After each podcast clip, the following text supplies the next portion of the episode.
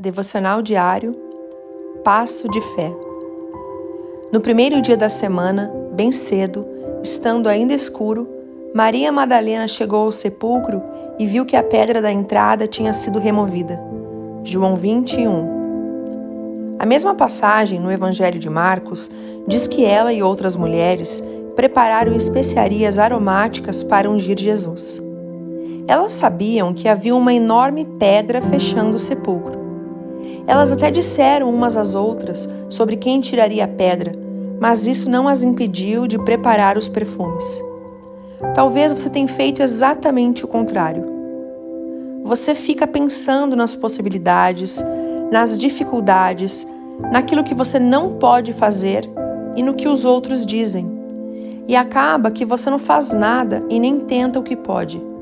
Você precisa dar um passo de fé contra as circunstâncias e quando chegar a hora, o milagre vai acontecer, porque você colocou a sua fé em Jesus.